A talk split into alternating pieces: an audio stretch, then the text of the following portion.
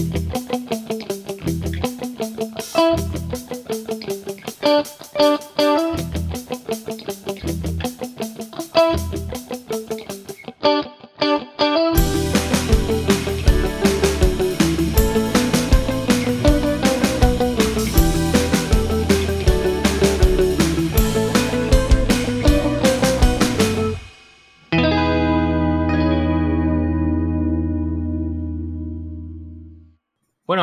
andan? Yo soy Juanchi.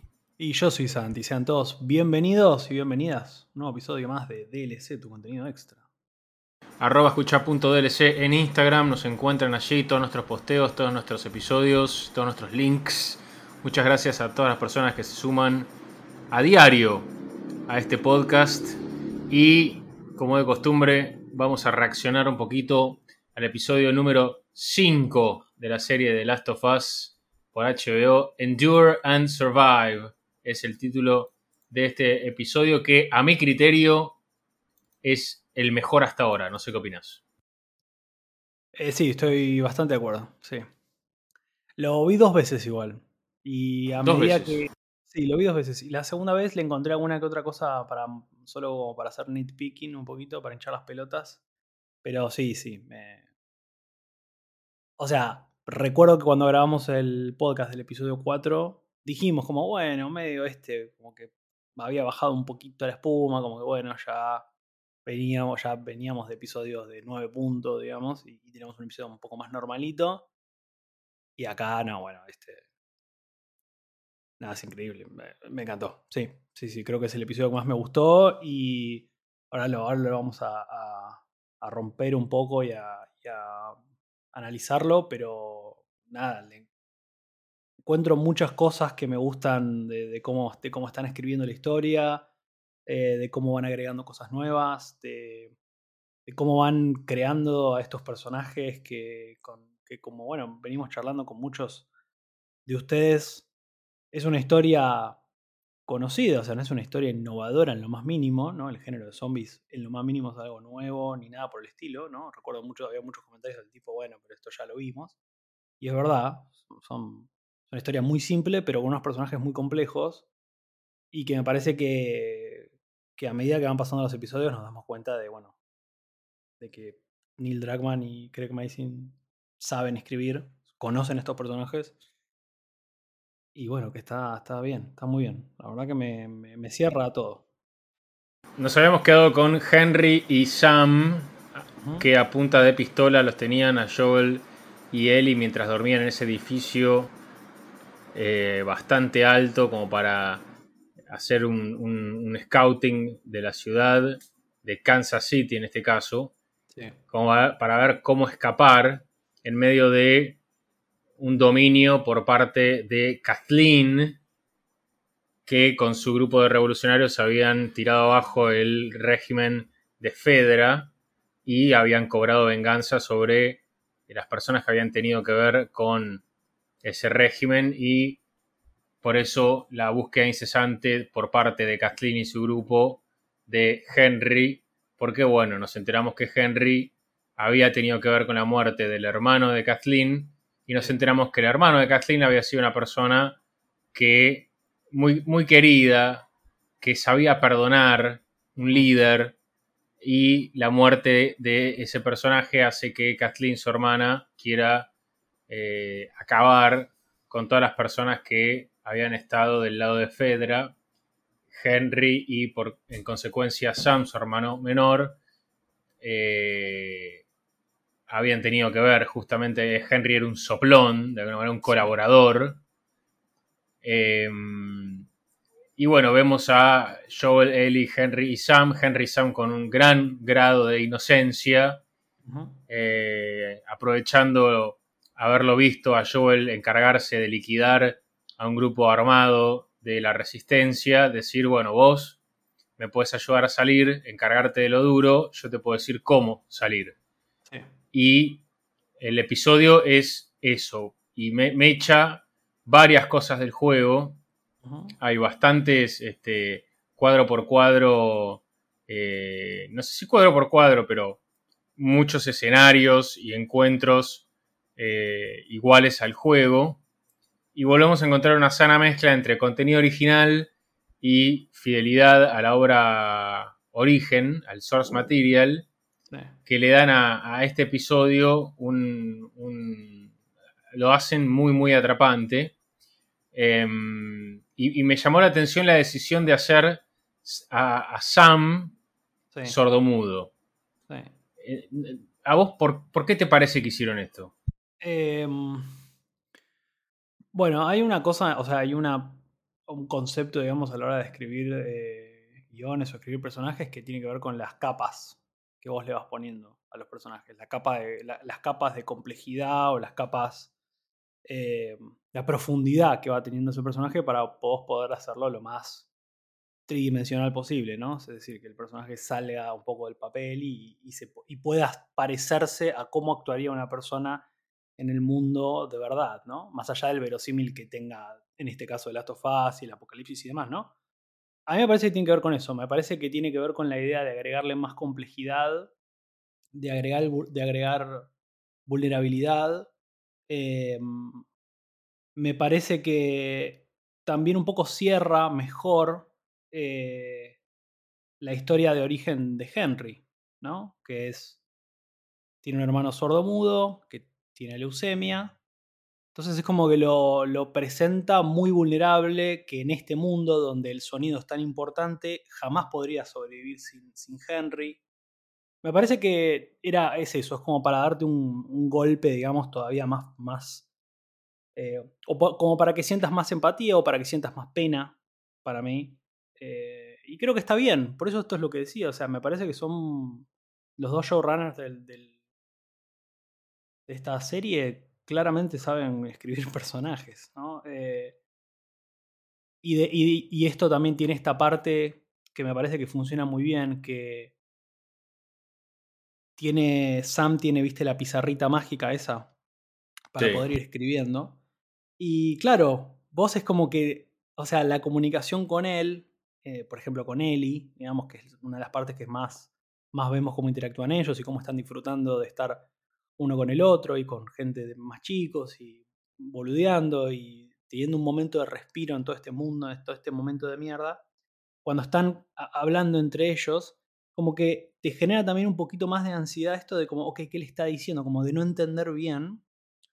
Y, incluso cuando están escribiéndose, es esto, ¿viste? Vos generalmente es como que primero Eli, o sea, la, la cadencia que tiene la comunicación con él, me parece que le suma suma misterio o ansiedad, eh, tensión, mejor dicho, no ansiedad, porque Eli mira la cosa, vos ves la expresión en su cara de lo que está leyendo, pero no sabes lo que dice, y después recién ves lo que escribió. Entonces me parece que tiene, son, son detalles que, que, le, que le suman, que me parece de nuevo, que no son cosas que... Digo, vos me podés preguntar, bueno, pero si hablaba, cambiaba algo? La verdad que no lo sé, no, no, no tengo idea pero me parece que que no hable lo presenta como muchísimo más vulnerable y cierra, digamos, el punto de, Henry de, ok, soy capaz de poner en juego absolutamente todo por esta persona. Y ese me parece que es un concepto muy fuerte y que de nuevo pasa lo mismo en este episodio, pasa lo mismo que vimos en el episodio 3. De hecho, hay muchos paralelos entre este episodio y el episodio 3. Eh, vemos como personajes secundarios que pasan transitoriamente por la vida de Joel y Ellie por su viaje, les van dejando cosas. Son formas muy sutiles de ir presentando ideas que después van a ser importantes en la serie. Obviamente, no vamos a spoilear acá porque, por supuesto, vos y yo sabemos lo que pasa. Pero es eso, es como. Claramente en este episodio hay una, hay una contraposición entre Kathleen y su origen y el de Henry y su origen. Y Joel y Ellie están en el medio de todo eso. Y, y Kathleen y, Henry tienen, digamos, son los dos malas personas, digamos, si querés, pero tienen un acercamiento diferente a lo que hicieron. Henry tiene un acercamiento más de, desde la humildad y desde aceptar y desde el perdón y desde decir, ok, es lo que tuve que hacer para poder salvar a esta persona, soy capaz de poner en riesgo todo por esta persona. Y por el otro lado tenemos a Kathleen que es mala y que, no le, eh, que ella es más tipo, bueno, eh, voy a matar a uno por el bien de muchos. ¿no? Es, es un poco están esas dos como ideas en contraposición. Que de nuevo tienen... Sí, acá entra en juego algo que el, el juego, de la redundancia, pone muy sobre blanco sobre negro, que es eh, no somos malas personas, estamos sobreviviendo. Y como cada una de las personas que se encuentran en su viaje básicamente están haciendo eso, sobrevivir. Y, y, y, acá nos encontramos con una nueva versión de eso en Henry y Sam, que Henry había tomado una decisión para proteger a su hermano, para sobrevivir, para hacer, ayudarlo a sobrevivir, y Kathleen lo quiere hacer pagar por eso. Y esto, obviamente, va a tener, eh, va a retumbar en, próximas iteraciones, eh, porque de eso se trata la saga de The Last of Us, de sobrevivir y lo que, lo que haces y lo que hiciste para sobrevivir y cómo afectó a otros. Y esto de no hay buenos y malos, hay solamente eh, gente intentando cuidarse y cuidar a los suyos. este, mm, Igual yo no lo decía como poniendo, o sea, sí, quizás no, o sea, no, no, quiero hacer como un juicio de valor sobre, sí, sobre cuál es el bueno y cuál es el malo. Digo, particularmente en este episodio, a nosotros como espectadores se nos, se nos hace ponernos mucho más del lado de Henry Sam. Se nos hace empatizar mucho con eso. Y eso es un problema también, porque vos decís, eh, cuando te cuentan el origen de Kathleen y de los Hunters y de este, este este, digamos, este, eh, esta resistencia en Kansas City, te muestran que todo es muy reciente, viste que son, pasan 10 días desde que tiraron a la mierda el, gobierno, entre comillas, de Fedra. Y te cuentan, te dicen, bueno, nada, los de Fedra en Kansas City no eran como los de Fedra en Boston. Los de Fedra en Kansas City eran unos hijos de puto, unos violadores, unos torturadores, trabajaban con otra gente para ofrecerles cosas o, a punta de pistola para que entreguen a los de la resistencia. Entonces, se nos cuenta todo eso, se nos se, nos cuenta que la resistencia de alguna forma es producto de lo que era Fedra ahí. Entonces, como que hasta ahí podés empatizar, porque decís, ok, bueno, se quieren defender, está bien. Ahora, después se cruza un límite, porque lo primero que vemos en el episodio justamente es el día en el que la resistencia de los Hunters del, grupo de Kathleen tiran a la mierda a Fedra, pero al final lo que terminan haciendo es terminan haciéndole lo mismo a ellos. Los cuelgan, les sacan la ropa, los cagan a palos. Y básicamente lo que empiezan a hacer es eso, empiezan a tener tipo un régimen igual de dictatorial, igual de totalitario eh, que el que tenía Fedra. Entonces es como, es un, como decís vos, es un poco la consecuencia de una cosa sobre la otra. El problema es que acá, de nuevo, nosotros, nosotros no vimos, y esto para mí es un grave problema, nosotros no vimos al hermano de Kathleen, no vimos ese liderazgo, no vimos las cosas que no hizo y que supuestamente Perry le dice como, bueno, sí, todos lo queríamos a tu hermano. Pero en realidad no hizo nada quien hizo las cosas, quien hizo los cambios fuiste vos. Todo eso no lo vemos en el episodio, o sea, nos lo cuentan. Eso es un grave problema siempre de que, del, guion, que es, no tenés que contar, tenés que mostrarlo, pero bueno, capaz no tenían tiempo, ni idea. El punto es, no nos cuentan tanto eso, entonces nosotros no podemos empatizar con lo que sufrió Kathleen, por ejemplo, antes. Por eso digo que en este episodio particularmente, si bien en el mundo de The Last of Us o en el universo de The Last of Us no hay ni buenos ni malos, son todos tratando de sobrevivir de la forma que pueden, pero en este episodio en particular se nos hace empatizar con Henry. Eso es lo que digo, es... Sí, sí, sí. Eh, y, la contraposición es esa, es, tenés una persona que quiere hacer todo para salvar a su, a su hermano, pero que reconoce que hizo cosas malas y que reconoce que es un asesino. Y por otro lado tenés a Kathleen, que el hermano le dice, perdonalo a Henry. Ella dice, cuando habla con Perry en un momento, le dice, mi hermano me pidió. Viste, eh, tiene un tono muy pasivo-agresivo, muy copado. A mí me gustó mucho de eso. Como de golpe, tipo, Castellín está hablando, recordando al hermano, recordando cuando estaban en el cuarto y cuando se cuidaban y qué sé yo. Y de golpe cambia su tono y cambia su expresión y se vuelve en una hija de remil puta. Que es tipo, sí, pero mi hermano era un, un suavecito, era un fresquito, un fresquito. No quería hacer las cosas que había que hacer. Y me dijo, perdonalo a Henry, pero yo no voy a perdonar una mierda.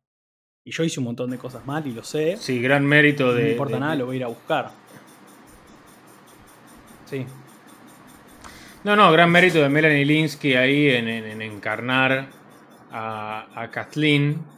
Em, pero bueno, sí, rápidamente eh, empiezan los frame by frames cuando empiezan a, a, explorar la ciudad para salir o a ir a, a, hacer su trayectoria para lograr escapar de Kansas City.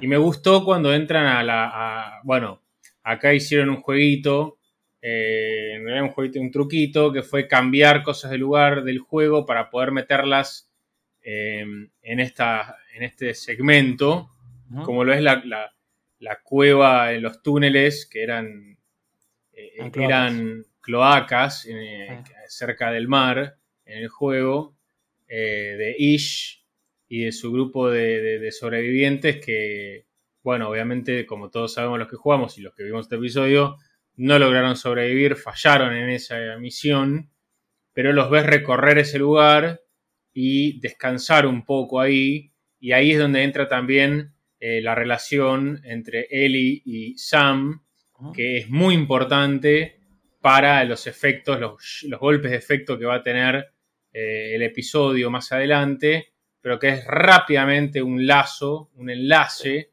entre Ellie y Sam, que si bien Ellie es más grande, eh, encuentra en Sam un amiguito con quien puede jugar, con quien puede leer los cómics este, de, ya no me acuerdo, Star Guardian era. Eh, Savage, Savage, Starlight, algo así creo que Bueno, sí, que también está en el juego, que los coleccionás, que son un collectible del juego.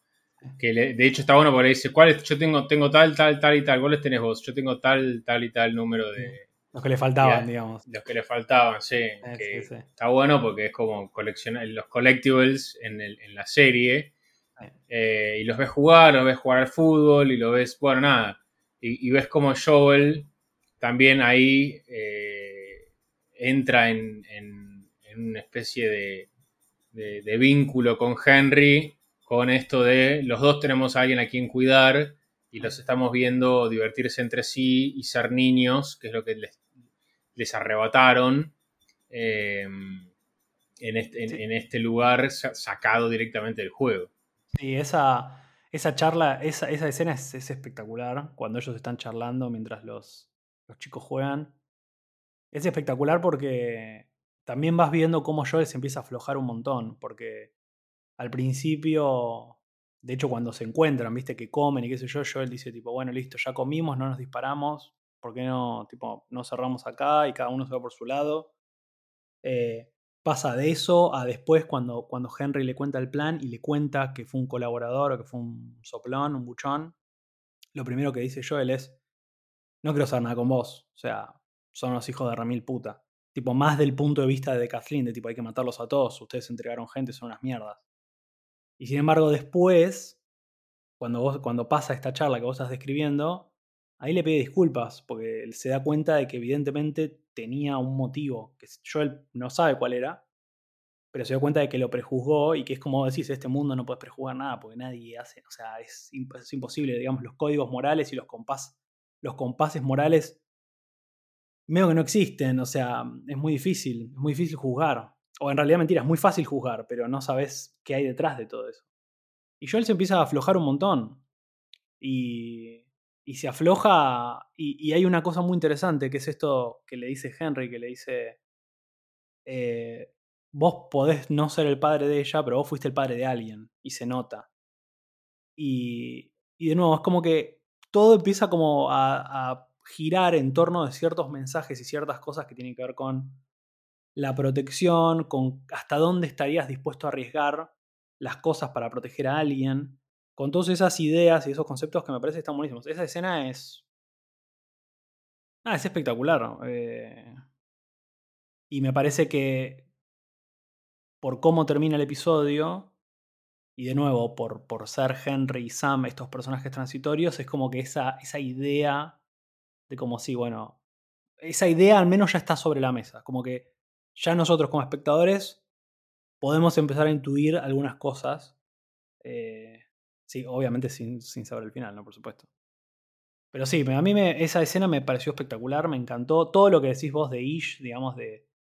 Toda esa, esa parte del juego a mí siempre es una de las que más me gustaron. Eh, como vemos. Como. Acá, lamentablemente, vemos poquito en los túneles, pero bueno, en el juego era toda una sección larguísima donde veíamos de todo. Veíamos, veíamos las duchas, veíamos cómo tenían agua potable, veíamos dónde lavaban la ropa, eh, veíamos el colegio de los chicos, dónde dormían, dónde dormían los chicos.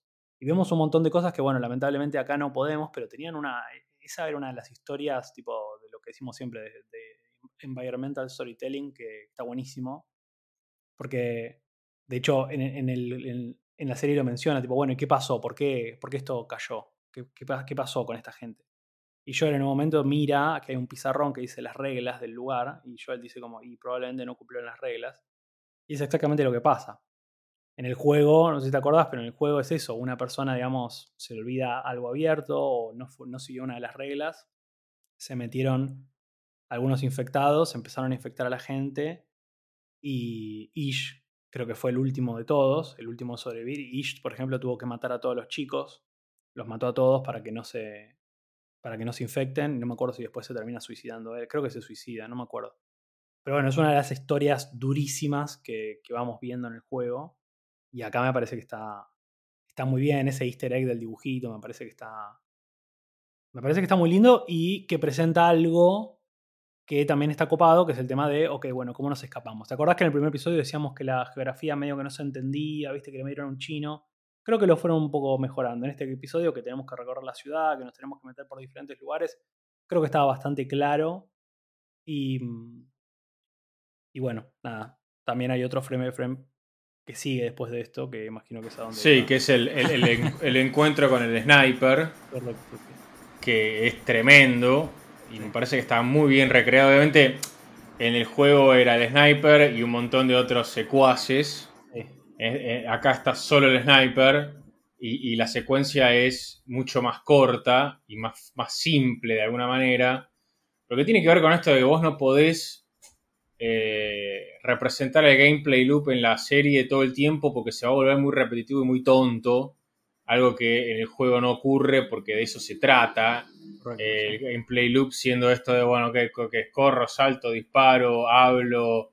Eh, ¿Qué hago? ¿Cómo es el gameplay loop de, Last of Us? el gameplay loop de Last of Us es eh, disparo, me escondo, me escabullo, me subo acá, hago un saltito, eh, agarro una escalerita, agarro una tabla que la hago flotar. Bueno, si vos haces eso todo el tiempo en una serie no tiene ningún tipo de sentido.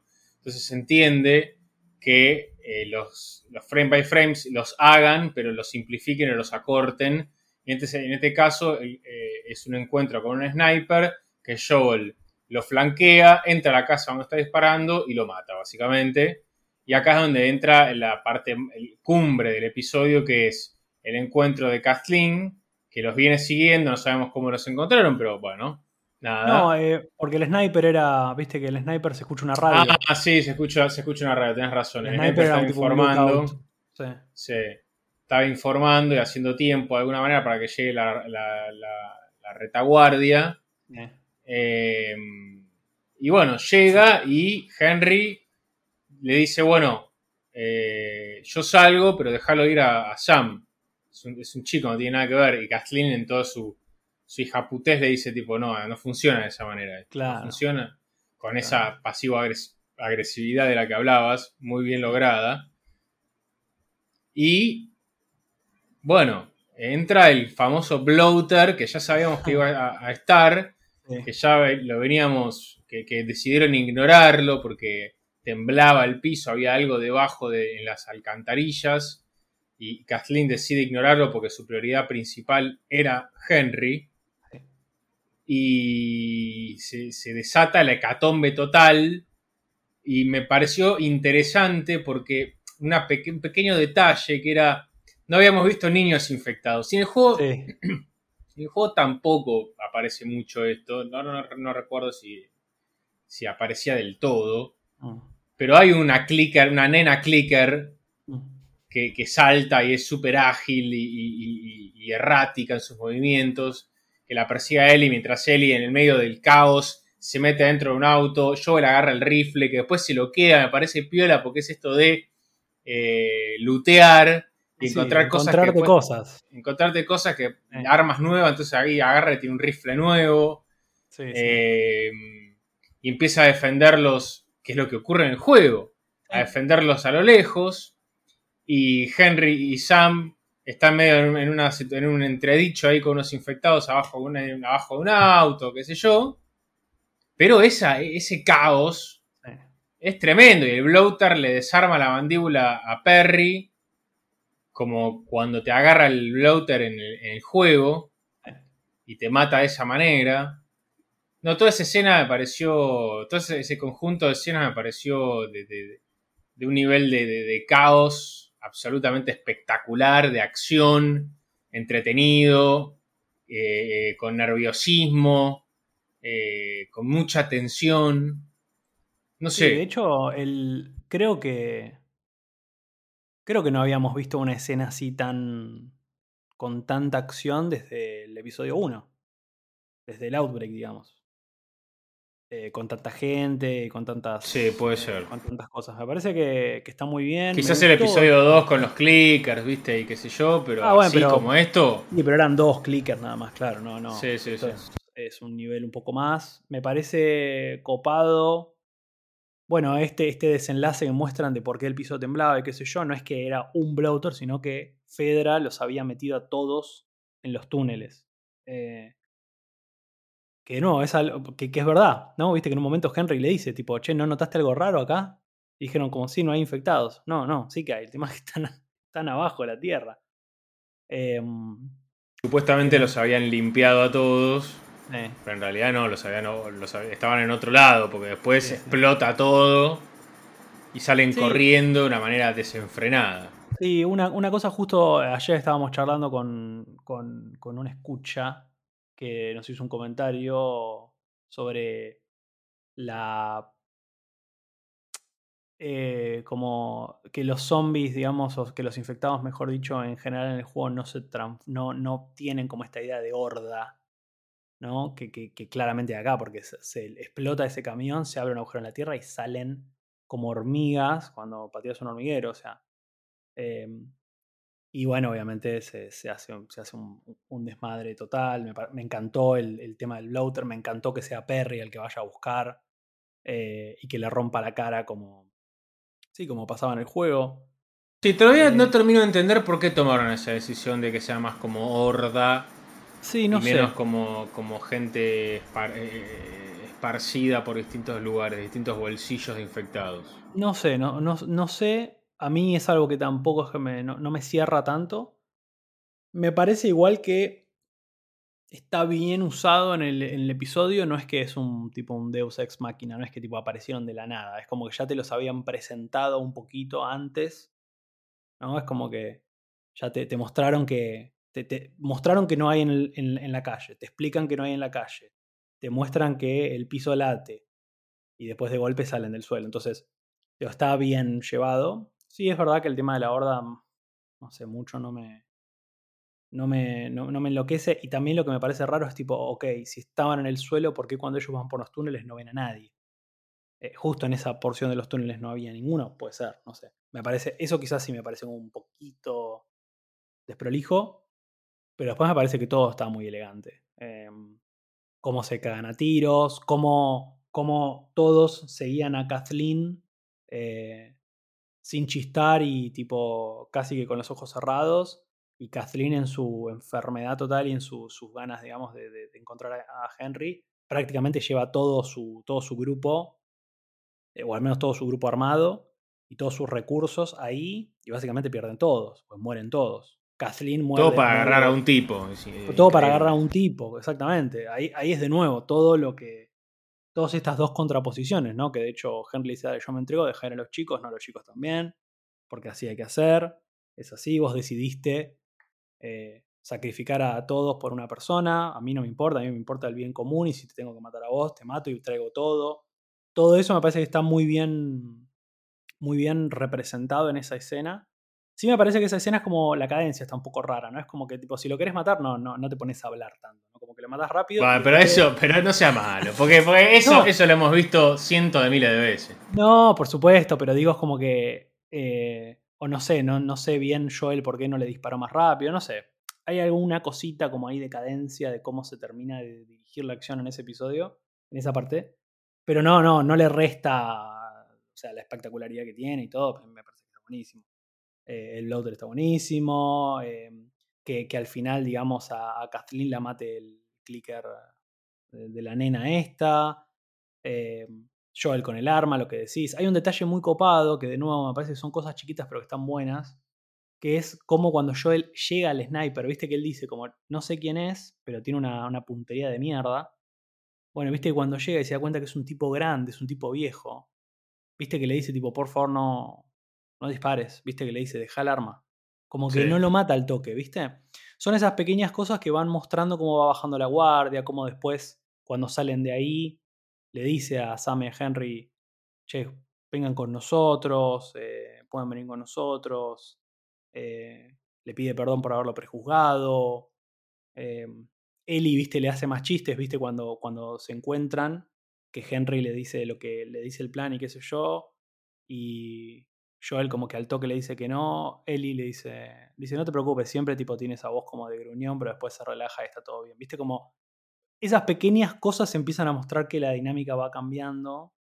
Eh, incluso el final, que ahora sí que lo charlamos un poco, con Ellie, digamos, diciéndole tipo a Joel, bueno, vamos, después de que los entierran. Parece que está Sí. muy copado cómo va cambiando Sí. esa dinámica y cómo el personaje va bajando un poco la guardia. Es como que necesitaba. Es como. eh, sí, necesitaba como salir de, de- de la zona de cuarentena de Boston, porque básicamente el mundo en la zona de cuarentena de Boston era esto: matar a morir todo el tiempo con la guardia alta. Necesitaba salir de ahí, conocer otras personas para poder volver a confiar un poco más en el mundo y poder no tener que desconfiar de todo el mundo. Y me parece que Ellie también, con la inocencia que tiene, que no ve esas cosas porque no las vivió, entonces es como que ella de por sí confía al toque en ellos dos. Y Joel obviamente no.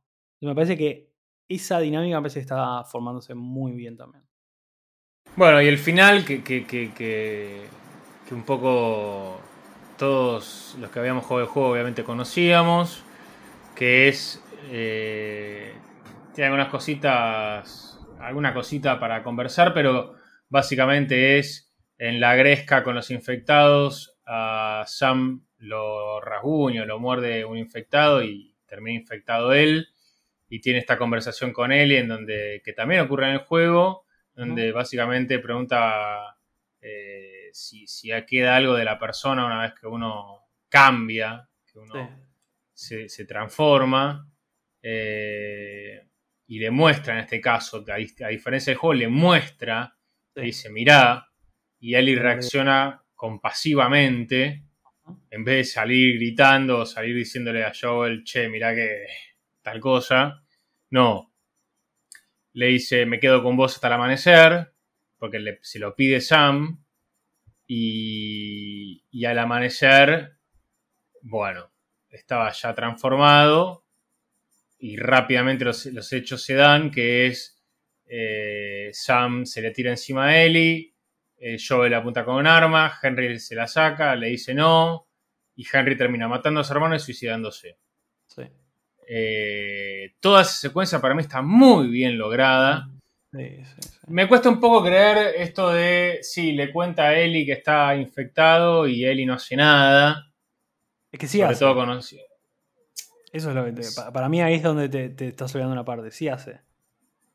Y de nuevo esto dice- es algo de. A No, le, le- le pone su sangre. Le dice: Mi sangre es. Ah, sí, pero yo lo tomaba como algo más en, en- para tranquilizarlo a Sam, no porque crea realmente que iba a hacer algo. Claro, bueno, no, yo creo que. Yo creo que ella. ella. A ver. Quieren hacer una cura con la sangre de esta chica. Ella lo sabe. Para mí es una forma de mostrarte que. cuál es el propósito que está Ellie empezando a ver en.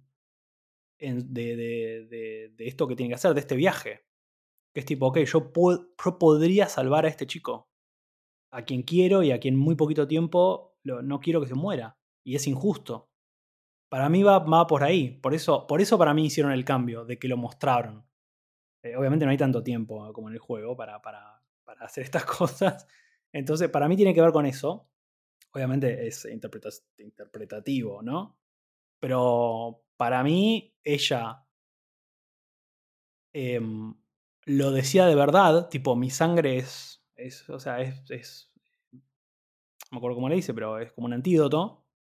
y le hace eso y lo cree, porque fíjate que se queda. O sea, si ella no creyera eso, básicamente es tipo, es una sentencia a muerte lo que está haciendo. ¿Cómo vas a dormir con un infectado que en menos de un día se va a transformar y te. Está bien, no te va a infectar a vos, pero es lo que le dijo Tess en un momento. Tipo, ok, vos sos inmune a la, infección, ok, pero no sos inmune a que venga uno y te, y te muerda el cuello y te desangres. Ah, de eso no sos inmune. Entonces, para mí, o sea, con esta interpretación es como que cierra que lo hayan cambiado y cierra que ella se haya quedado dormida con él. Como tipo, te voy a poder salvar. En la inocencia y en la. En, claro. En, lo que ella piensa, digamos, que podría llegar a ser su sangre en otro. obviamente no. Y la inocencia me parece que es uno de los conceptos centrales de este episodio. Y la inocencia es lo que pierde Ellie en este episodio. Sí, claro. Me parece. Porque al final cuando los entierran y él le dice, bueno, va, vamos. ¿Para dónde queda el oeste? Para allá, vamos. vamos. Te demuestra una madurez forzada, una piel de tiburón que se le impuso a Ellie y que Joel se sorprende de ver que ni siquiera atina, atina con algún gesto así como, che, pero, pero no, porque esto es lo que yo también creo y si bien me ablandé, la realidad es que nos tenemos que ir. Y me parece la que. Pizarra que le dice perdón. Perdón. La está tomando responsabilidad de que no lo pudo salvar. Puede ser, puede ser lo que decís ahora que lo pienso, que verdaderamente creyera que, bueno, como su propósito era ese, quizás con su sangre era tan simple como eso. Eh, y por eso confío en quedarse dormida al lado de él. Pero la escena, bueno, es brutal. Es brutal cuando, cuando cuando Henry tiene que matar a su hermano, se da cuenta de lo que hizo, está muy bien actuado también. se da cuenta de lo que hizo y se suicida. Y la cara de Ellie ahí. esa parte, ¿viste? Es todo. Sí, todo en 45 segundos. Sí, sí, sí, es tremendo. Y la cara de Ellie cuando, cuando se suicida Henry es. Ah. Porque te muestran la cara de Ellie. Ahí es la pérdida de la inocencia en, un rostro. Algunas personas que me dicen, no, la Ramsey, no, qué sé yo, la rompe. Sí, para mí la está, está mejorando muchísimo. La, rompe toda y en esa, en esa expresión de su rostro, para mí está, está, cobrando el sueldo ahí, te digo, ¿eh? o sea, eh, es tremendo.